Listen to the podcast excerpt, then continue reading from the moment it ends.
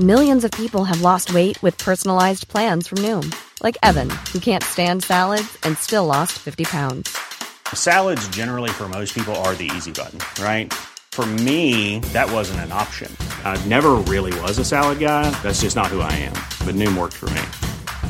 Get your personalized plan today at Noom.com. Real Noom user compensated to provide their story. In four weeks, the typical Noom user can expect to lose one to two pounds per week. Individual results may vary. Do you know a student getting ready to go to college? Or are you looking at going back to school yourself?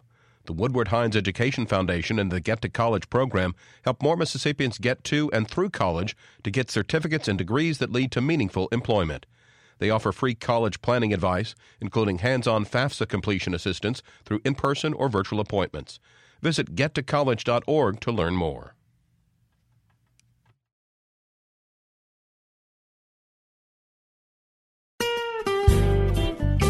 Hi, this is Karen Brown. Thanks for checking out the Mississippi Edition podcast.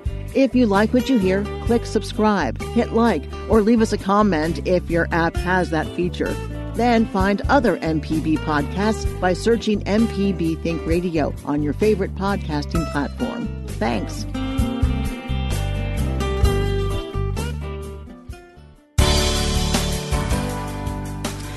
Good morning. It's 8:30 on Tuesday, November 12th. I'm Ashley Norwood sitting in for Karen Brown. This is Mississippi Edition on MPB Think Radio. On today's show, Mississippians are waking up to some frigid temperatures this morning, but how long will the cold last? Plus, the state's top fire official has a warning about improperly heating your home. Then, a new report looks at how race and racism continue to plague the Deep South more than 100 years after the end of Reconstruction. And after a Mississippi Story StoryCorps, a Gold Star mother remembers the life and service of her son. That's all coming up. This is Mississippi Edition on MPB Think Radio. Most Mississippians woke up this morning to temperatures far below what they were the last couple of days. And forecasts show tonight's temps could drop even more, with much of Mississippi reaching well below freezing. MPB's Ezra Wall spoke with meteorologist Anna Wolverton of the National Weather Service in Jackson. Well, the temperatures are going to remain pretty chilly today. They're going to be about 30 degrees colder than they were just yesterday. Um, high temperatures today are going to be mostly in the 30s with um, southern Mississippi uh, reaching up into the lower 40s. Um, and then going into tonight, temperatures are really going to drop um, and drop pretty quickly too. Um, low temperatures tonight will be in the teens to lower 20s throughout the state. So, what kind of precautions uh, do people need to take if they're if they're uh, either need to be out and about, or how do they need to adjust their normal uh, activities? Sure, um, people just need to layer on the clothing, hats, gloves, scarves, coats, uh, extra pairs of socks, socks, um, and um, you know, with your house, you just want to make sure, especially tonight, maybe uh, leave the faucets dripping and open up the cupboards underneath your cabinets. Make sure you're uh, so that your pipes don't break, so air circulates underneath those cabinets and around those pipes. So this uh, this this is kind of the first major. I mean, it's been chilly a couple nights, but this is the first major foray into real cold that we've had this year. Is this mm-hmm. is this the coming of winter, or is this just kind of a, a foretaste and it's going to warm up a little bit? Oh, this is probably just a foretaste um, for now. Um, temperatures later this week will warm up. Um, tomorrow, Wednesday, the, the high temperatures will be in the um, upper 40s to lower 50s, uh, and then they're supposed to warm up later this week as well. Okay, so are, are we going to see temperatures through the week? Are we going to see highs in the the the 50s consistently, or are we going to be back up in the 60s and maybe even approaching 70 or so? Well, by this weekend, we could see temperatures up into the 60s again. All right, Anna Wolverton is a meteorologist with the National Weather Service. Anna, thank you very much. Sure, no problem. The state's top fire official is Insurance Commissioner Mike Chaney, who is also the state fire marshal.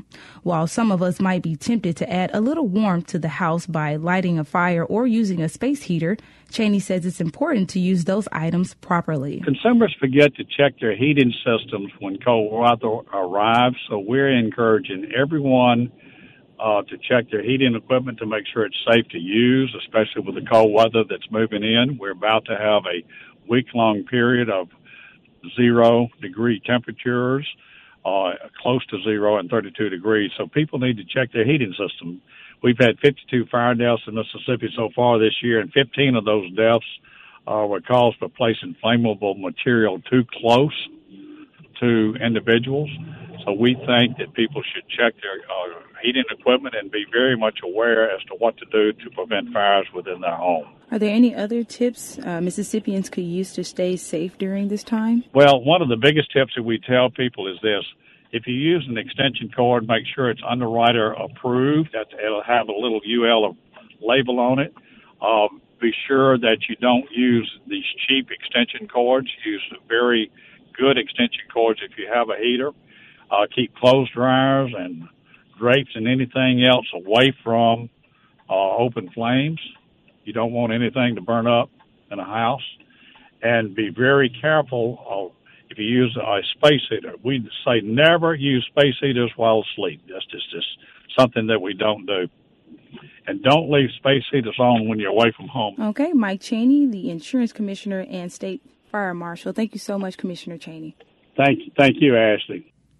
Coming up, a new report looks at how race and racism continue to plague the Deep South more than 100 years after the end of Reconstruction.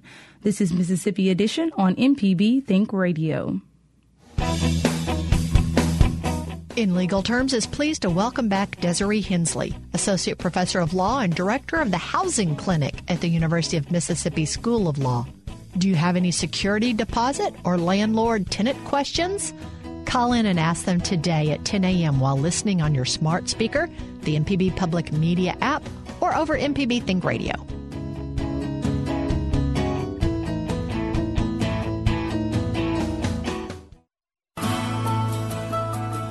This is MPB Think Radio. Mississippi is our mission.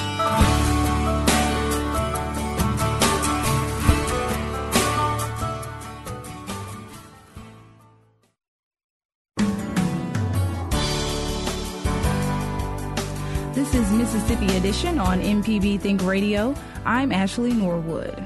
Mississippians and other Southerners are still deeply divided on issues of race and the perception surrounding them. A recent report called Divided by Design shows wide differences in the perceptions of white and black Southerners. Mitch Landrieu is the former mayor of New Orleans and is a principal of the report.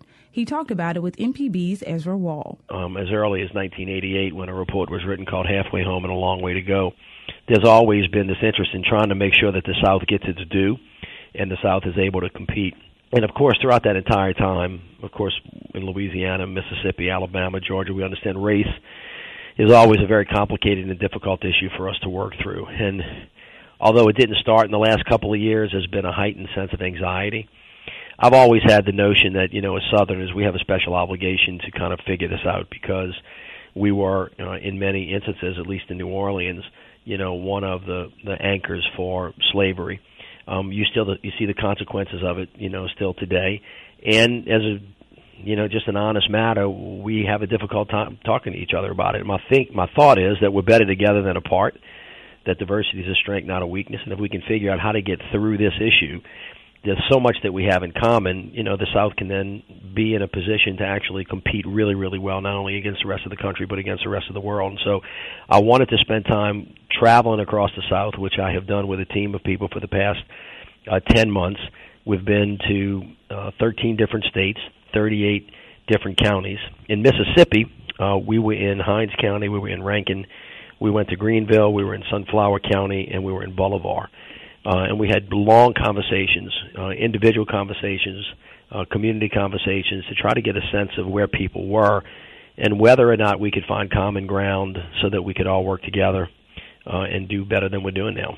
I was looking at the methodology for this report, and it looks like you Really, I mean, really, you you went above and beyond here to have not only just individual interviews, but a lot of a lot of group conversations, focus groups, uh, uh, classes, uh, input, that that sort of thing. Talk about how you actually did the research for this. Normally, the way we have conversations about race is we yell at each other, either on TV uh, or on the playgrounds or in the schools. That's generally how we deal, and then we say we dealt with it we've never really grappled with the issue of race, uh, what our real history is around it, whether or not people have fair opportunity, whether or not we actually have common ground. And so, what we wanted to do was get out of the spotlight.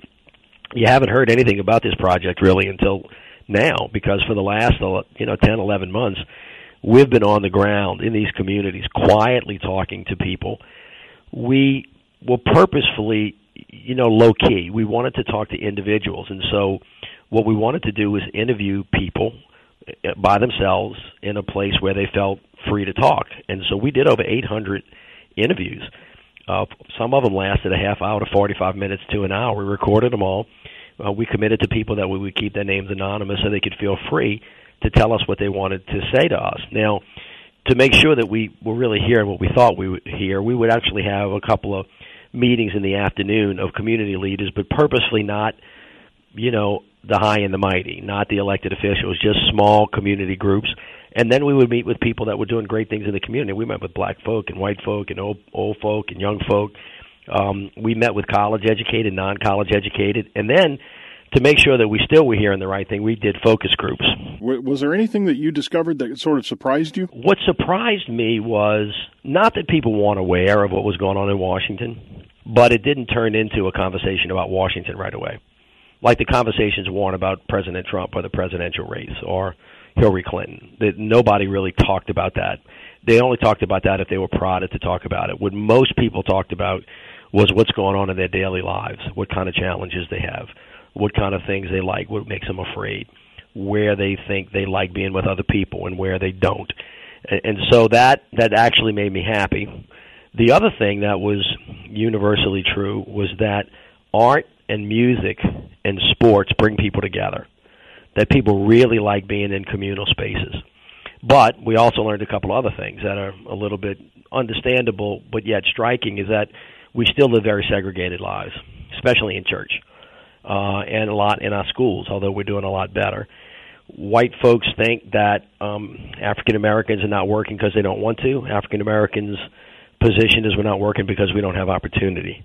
Now, everybody thought, African Americans and whites a lot, and Hispanic, that the economy that we have is based on who you know and not so much on what you know. In other words, they felt like they weren't really getting a fair shot based on you know what it is that they could bring to the table, which I thought was really interesting because that cut across racial lines. And you know, you remember there's a big argument in the South a long time ago about splitting up African Americans and whites, you know, just for political reasons, and that they had a lot more in common. That is absolutely true.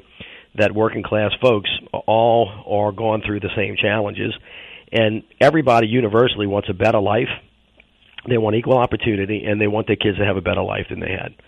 And so, even though there's some stuff in there that's really tough, uh, like whites not having a full appreciation for institutional racism, and African Americans being aware of it every day, uh, they still everybody still wants the same thing, and they're willing to work through it. In public, we we hear people uh, sort of out and about having disagreements over whether racism even exists, and that's it true. seems to be divided along racial lines. What does your report uh, find uh, about that? Well, that's that's an interesting. And by the way, we also did a, an extensive poll. It's an interesting thing. You can get two folks, one African American, one white and white people in the South generally think about racism as an individual act of malice. They see another person of color and they they string out a bunch of epithets epithets um and you know you've heard it a thousand times before and we've seen tons of you know footage of this uh in the south a long time ago um african americans of course see that as racism but their sense of it is that in fact it's institutionalized that whites don't really fully understand that after the Civil War there was this period of Reconstruction, and African Americans ascended to very high places. They were they were governors and senators and congressmen and doctors and lawyers, and then you know, the hammer came down, and then they did a little bit better, and then all of a sudden, you know, the hammer came down again. Then we went through the civil rights movement. Um, I don't. I think African Americans don't think that whites understand that when people were trying to find um, some money to buy houses with, that there were certain banks that would not lend money to African Americans, and they wouldn't they wouldn't let them build in certain neighborhoods, and so they weren't able to build generational wealth that a lot of white families, poorer white families and middle class white families had access to, and they think you know we white people take it for granted. I think they their sense of it is the criminal justice system um, and there's a lot of data to back this up, and criminal justice reform has taken hold not only in the South but across the country. Is that that system is upside down, and for example, African American men are six times more likely to go to jail and spend jail time for possession of marijuana than white kids are. And so when you see that kind of stuff, there's a difference of what the reality is on the ground. And that's where we hope to try to find common purpose in trying to address the findings that we came up with, and we generally had about 15 of them. We have a website that people can go to uh, and look at, and um, we're going to try to create an environment where people can come together, learn about these things, and then try to put uh, plans in place in respective communities across the South for those that are inviting that want to do better to learn how to get get through this and pass and see if they can now get on the same page. And if people want to see the the report and its results and uh, learn more about your uh, organization, where can they do that? The website is uh, divided by design. Dot org. Divided by Design is uh, the name of the uh, report. It's Divided by Design Findings from the American South. And we've been speaking with uh, Mitch Landrieu, who's the former uh, mayor of New Orleans and has been uh, integrally involved in this uh, project. Uh, Mr. Mayor, thank you very much. Great. Thank you. It was great talking to you. Coming up, a Gold Star mother remembers the life and service of her son. That's after a Mississippi Story StoryCorps. This is Mississippi Edition on MPB Think Radio.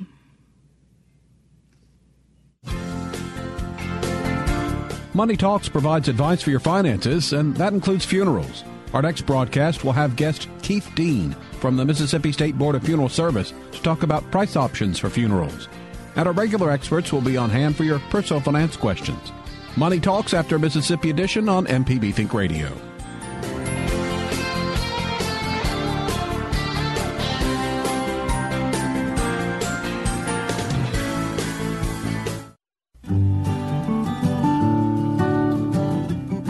Julie Nicolai, she's called Nikki, met her husband Henry Castillo in an unusual way.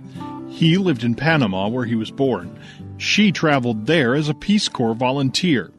In this conversation from the StoryCorps Mobile Tours stop in Mississippi, the two talked about their early relationship and the differences between two cultures. It would have been crazy to think about all that we've been through at that point in time. We were so young. I went to Panama in my early 20s. I was 24 when I went to Panama to serve in the Peace Corps. I was, I was a Peace Corps volunteer in his hometown, Ojo de Agua. And um, yeah, I was, I was young then, and now now I have a lot more wrinkles, and gray hairs. why do you Why do you went to to Peace Corps? Why? Mm-hmm. Why did I go to Peace Corps? Well, I did Peace Corps. That's simple, but it's it's a hard question to answer. Why did I do Peace Corps? I wanted to give something back. We have so much here, and I didn't even realize at the time. I didn't even realize how much we have here till after I did Peace Corps, and then it seems ridiculous how much we have here and how people worry over everything. But I still, I still appreciate hot hot showers. Every time I take a hot shower, I'm so grateful for a hot shower. and before I went to Peace Corps, that was like my one, number one question I asked the interviewer when she was interviewing me for it. I said, "Oh man, the hot showers. I just don't know about that, but everything else I could take." But she was right. She told me exactly how it was. She said, "In the tropical countries, you appreciate a cold shower." We started seeing each other after started getting to know him. It wasn't very long, and I just, I actually had a night where I just bawled. I was so, I cried and I cried, and I was like, I just wasn't going to lose this one. I wasn't going to, I was kept waiting for him to do something to mess up. He was going to go to the police. He was going to join the Panamanian police, and he was training to do that, and he was supposed to leave in November. We met in October and he was supposed to do that in November. And so I was like, "Oh, you know, it's over when you go to the police." Like I wasn't going to have any sort of long distance yeah, relationship. It, it was gonna, and so he never left. Well, it, it was because they never called me. Like the time supposed to be like November, they called me like in March next year. How do you feel about being here in Mississippi? Did I warn you enough about how Mississippi was? Yeah, you did, but anyway, I came with you. It has been nice for me. It's different, very different from where I'm from, and still I think that it hasn't changed me how I am. I keep being, I think, keep being myself, and this is uh, something that I never thought I, I would be doing someday, like living in another country. I feel good. You don't think it's changed you? No, Not at all. How, how Well, no, I, I had to adapt to this place, and it has changed me some some ideas. like what ideas? Well, like there's a whole world outside uh, Panama, and with different point of view, like all the uh, issues that exist in this country. It was amazing to me in Panama how often people would mention the United States and talk about the United States, even just casually, and then to think about how many times does someone in the United States reference Panama? how many times have you heard someone here in, in the United States say, oh, Panama's having a crazy time with that president, or, you know, just anything really? It's not even on their radar. To hear more of our conversation from the StoryCorps mobile tour, go to mpbonline.org. The StoryCorps mobile tour visited Mississippi through a partnership with the Mississippi Humanities Council, the MPB Foundation, and Mississippi Public Broadcasting.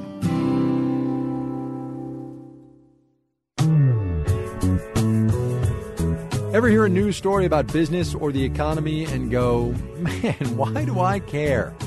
Yeah, not on Marketplace. We've seen stocks go wild. Customer has gotten really impatient. Okay, first of all, we're talking about awards, Kai. I'm Kai Ryssdal. It's the business news of the day. For the rest of us, it's next time on Marketplace from 8 p.m. Tonight at 6 on MPB Think Radio.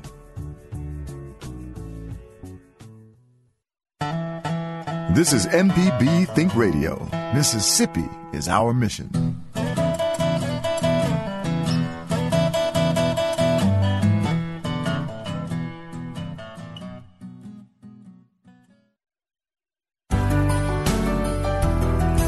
This is Mississippi Edition on MPB Think Radio. I'm Ashley Norwood.